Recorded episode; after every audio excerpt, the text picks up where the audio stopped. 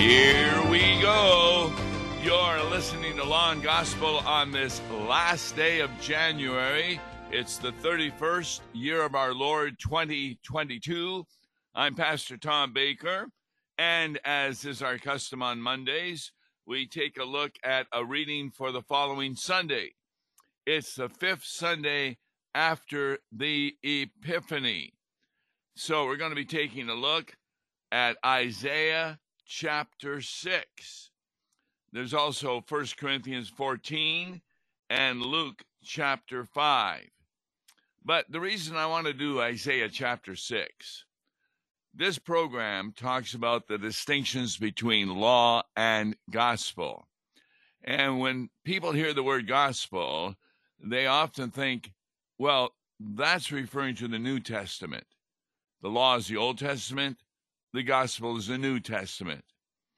That is an incorrection. That is not correct at all. There is law in the New Testament. Simply listen, listen to the Sermon on the Mount. And there certainly is gospel in the Old Testament. In fact, the first promise of the gospel is found in Genesis chapter 3, where Eve and Adam hear that through the seed of Eve will come a Savior. They so believed it that in chapter 4, Eve thinks that Cain, the birth of Cain, is the birth of the Savior. Well, she's wrong. It's the birth of the first murderer. But at any rate, through her, down through the Old Testament books, we find individuals leading to the birth of Jesus Christ. So, it is wrong to say that the Old Testament is law and the New Testament is gospel in the sense of talking about the books. Because in the books of the Old Testament, definitely is lots of gospel. And we're going to take a look at one of them today Isaiah 6, verses 1 to 8. Now, Isaiah has a vision, and it's in the year that King Uzziah died. Isaiah sees the Lord sitting upon a throne, high and lifted up, and the train of his robe filled the temple. So, this is God. In fact, the symbol is pretty close to what's found in Daniel, where we talk about the Ancient of Days. At any rate, God is sitting on the throne, and above him stood the seraphim. Now, who are the seraphim?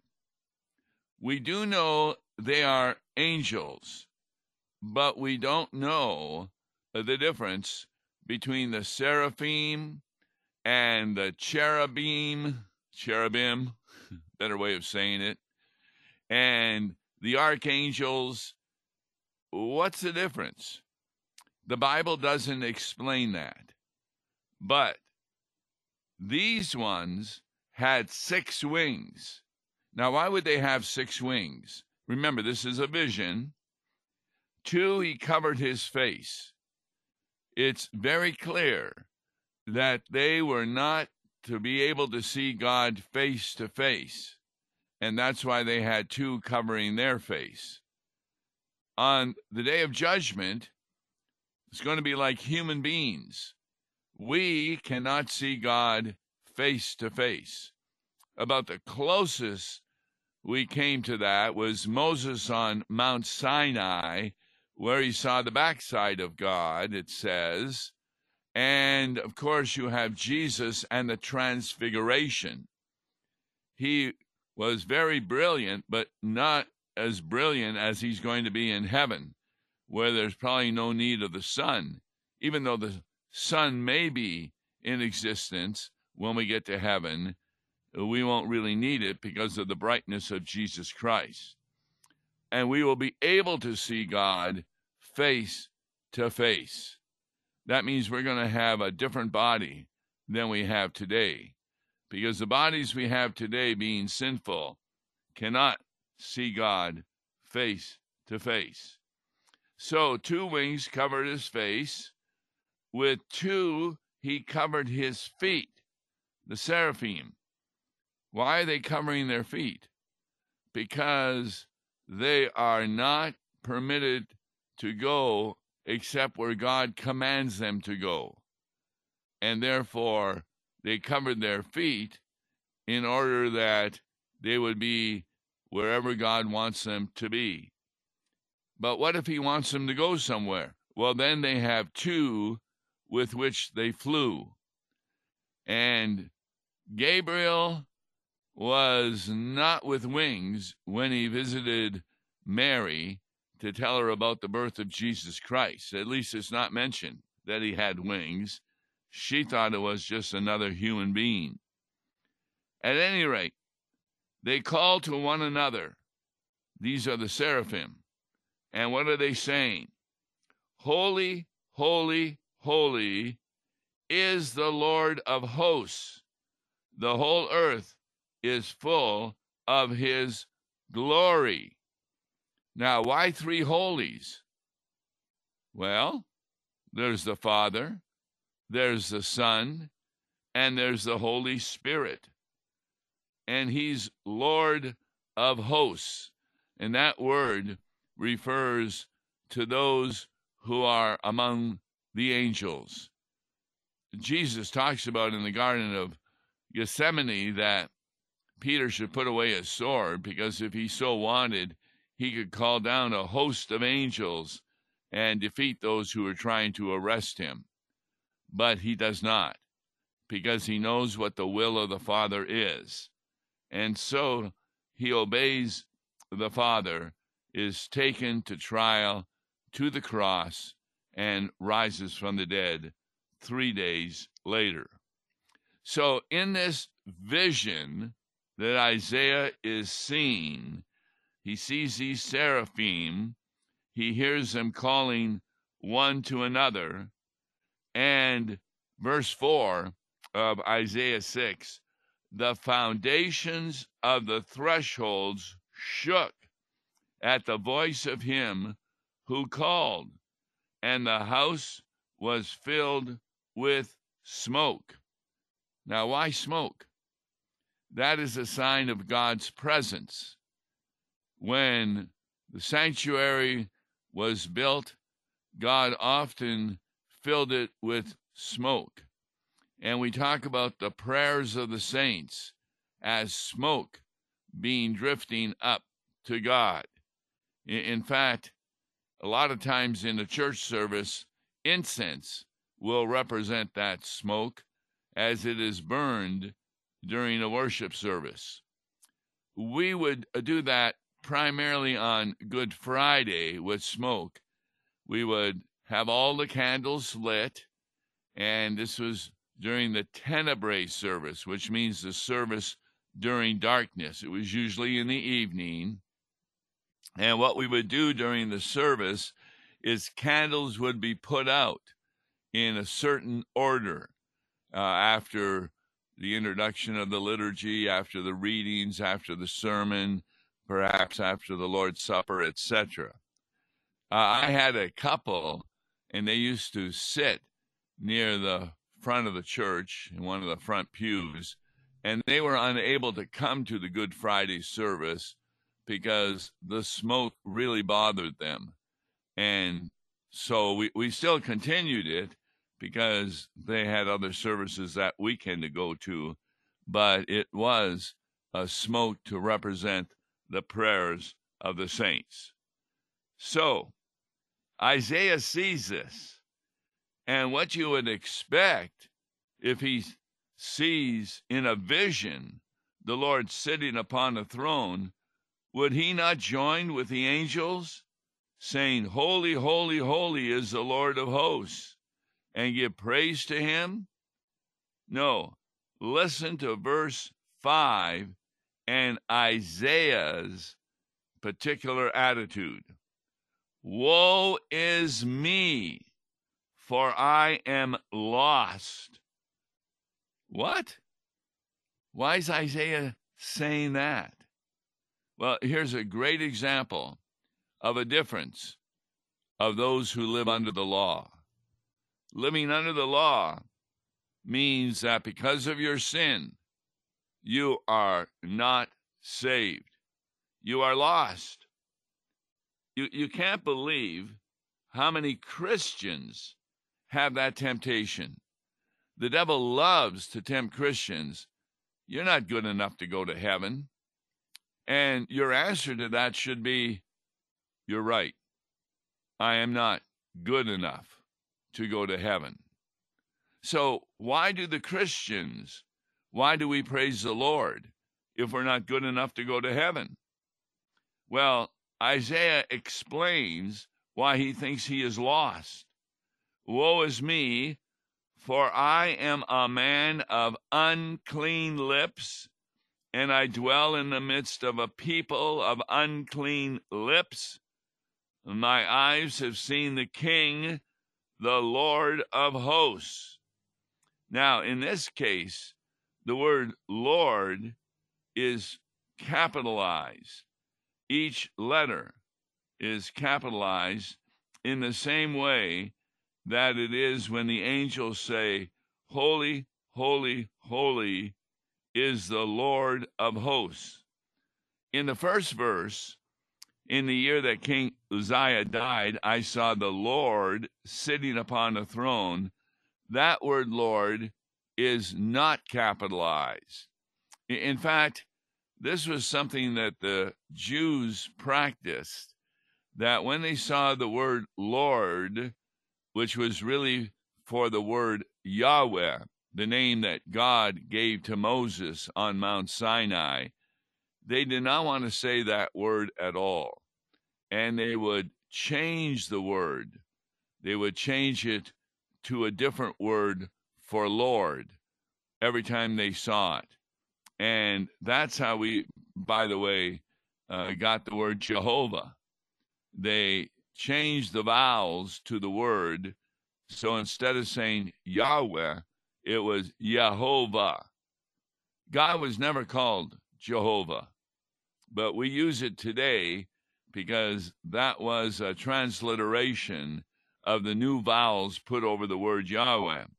Because many of the Jews felt that you could not sin against misusing God's name if you never used it. So they wouldn't use it. Every time they saw it, they would change it to Adonai, which is the word for Lord. So at any rate, the first Lord is different than the second word for Lord. And you always know that this is the word for Yahweh when each of the letters they're capitalized capital L, capital O, capital R, capital D. Isaiah, he knows he's a sinner. He knows he's living in the midst of sinners. That's what everybody should realize. Remember, James talks about that the worst element of a human body is the tongue.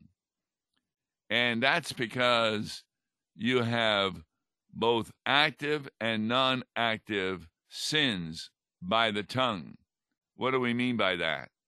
Active is when you use the tongue to say things that are untrue. For example, maybe you're saying something bad about your neighbor because you envy him. And then when you don't say what is true, that's a sin of omission. So the tongue can be used as a sin of commission or it can be used as a sin of omission. People who refuse to come to church, they're sinning by omission. They're not coming to church to refer to God as holy, holy, holy, praising Him that the whole earth is full of His glory. So, this is what really worries Isaiah. So when we ask the question, is Isaiah speaking that way because he's living under the law or he's living under the gospel? What's the difference? To live under the law, and that phrase is used in the Bible, means that you live with a perception that you go to heaven by obedience to the law. And when you have that perception, then you will really doubt whether you will be saved because you realize you are a man of unclean lips or a woman of unclean lips, and you're dwelling in the midst of a people of unclean lips. Well, fortunately, the chapter doesn't end there. In verse 6 of chapter 61, then one of the seraphim flew to me, having in his hand a burning coal that he had taken with tongs from the altar. Now, here's where Scripture interprets Scripture. The altar, of course, was often the place of sacrifice. Many of the sacrifices of the Old Testament, when they were sacrificing bulls or sheep, were burned at the altar. Re- remember when Abraham went up on the mountain, he was going to kill Isaac. And the first process in putting Isaac to death would be to put him on an altar and then put a knife through him and then burn him. And as Abraham lifted the knife, God stopped him. Now, you wonder why would Abraham want to kill his son? Well, he didn't want to kill his son, but he had a command from God. And when you get a command from God, you follow the command. And you would say, well, wait a minute, Abraham, uh, didn't Abraham realize that it was through Isaac that the nations would be blessed? That was a promise from God. So why did he not want the nations blessed? Well, he still thought the nations were going to be blessed. We know that from the context of when he went up on the mountain, he had brought two servants with him and Isaac, and he told the servants to stay back, and he said to them that he and his son would return to them. Now, wait a minute if he's going to sacrifice Isaac on the altar and burn his body, how did he think that he would be able to return to the servants with Isaac? The answer is found in the book of Hebrews, where it talks about the faith.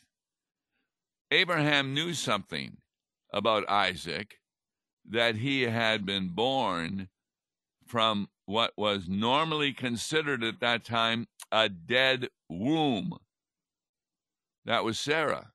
She was so old, she was past childbearing.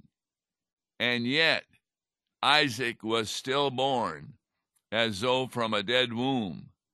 And Hebrews tells us that Abraham believed that even were he to kill Isaac, that God would raise him from the dead and he would come back to the servants with Isaac. Talk about faith in the promises of God. Faith, first of all, to obey the commandment, to put his beloved son to death, and faith to believe that he would still return with Isaac because Isaac would be raised from the dead. At any rate, one of the seraphim flew to Isaiah and he had in his hand a burning coal that he had taken with tongs from the altar. Now, that's interesting. It was so hot, he had to use tongs.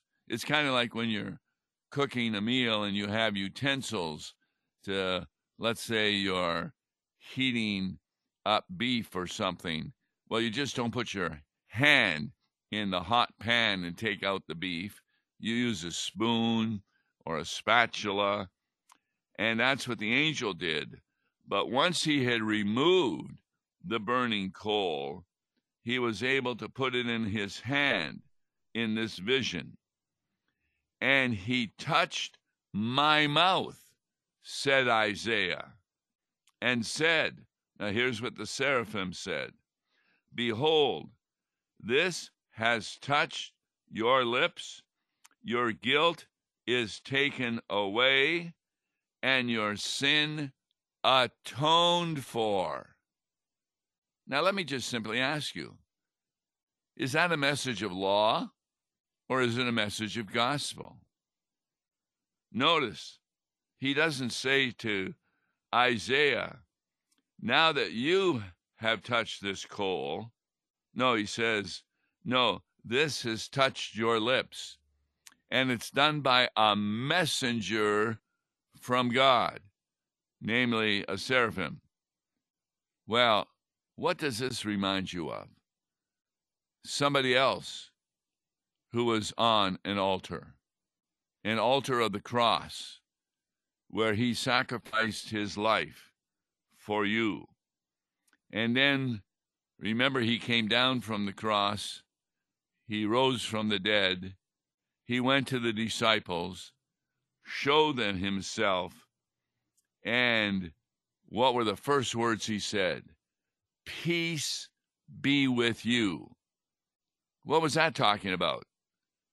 Well, prior to the death of Jesus Christ on the cross, there was not peace between God the Father and human beings because we are people of unclean lips, living in the midst of a people of unclean lips.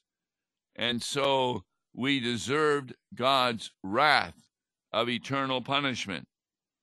But once we had received Jesus Christ through faith, guess what? We were now cleansed from our sin. What does this remind you of? What touches your lips in a worship service? The very body and blood of Jesus Christ in the Lord's Supper. Take, eat. This is my body, as you're handed a piece of bread. Take, drink. This is my blood as you're handed a sip of wine. Don't, don't tell me that God cannot put his body and blood in with and under the bread and the wine. God can do anything. And if he says it's there, it's there. Remember, God used water and turned it into blood. That was Moses' first miracle at the river Nile. And then Jesus' first miracle was taking water and changing it into wine. Not in 12 months or two years or three years, but in five seconds. And all of a sudden, gallons and gallons of water had become wine. So, in a similar way, God takes bread, which remains as bread, but in with and under the bread is the body of Christ. The wine remains wine, but in with and under it is the blood of Christ. That's how Jesus touches your mouth. And as you receive that, you receive the promise about your guilt taken away and your sin atoned for. Take and eat, take and drink for the forgiveness of your sins. Now, that still doesn't end what Isaiah has to say. In verse 8, Isaiah hears the voice of the Lord saying, Whom shall I send? And who will go for us? Now, that's a plural, us. He's not referring to himself and the angels, he's referring to the Holy Trinity. Now, if that question had been asked Isaiah before the vision, Isaiah never would have said, Well, send me, because he knew that because of his unclean lips, that therefore he was therefore lost. He was unclean. And so he never would have said, Send me, send me. But because he has now been touched by the coal from the altar, representing the sacrifice of Jesus, then he says, when he's asked, Whom shall I send? And who will go for us? And he says, Here am I, send me. What a difference between the law and the gospel. When you're living under the law, you do not believe that you're worthy enough to be in the presence of God. And you certainly don't think you're worthy enough to become like one of his angels in spreading the word of Jesus Christ. But when you understand the gospel, that you have been touched by Jesus, that your sins have been forgiven, that God has declared you righteous in his sight, even while you remain a sinner under the law, then you also can exclaim, Here am I, send me, send me. I'm Tom Baker. On tomorrow's and Gospel with Mark Smith, we'll take a look at a hymn, and the title of that hymn is Hail to the Lord's Anointed. So you can look it up in your hymnal to follow us along as we see once more the importance of Epiphany. Till then, God bless you. Listen to Law and Gospel each weekday morning at 9:30 on KFUO. For a tax-deductible gift to Law and Gospel, please make your check out to Law and Gospel and mail to Law and Gospel PO Box 28910, St. Louis, Missouri 63132 or call toll-free 1-877-267-1962. Views and opinions expressed on Worldwide KFUO may not represent the official position of the management or ownership of KFUO, the Lutheran Church Missouri Synod.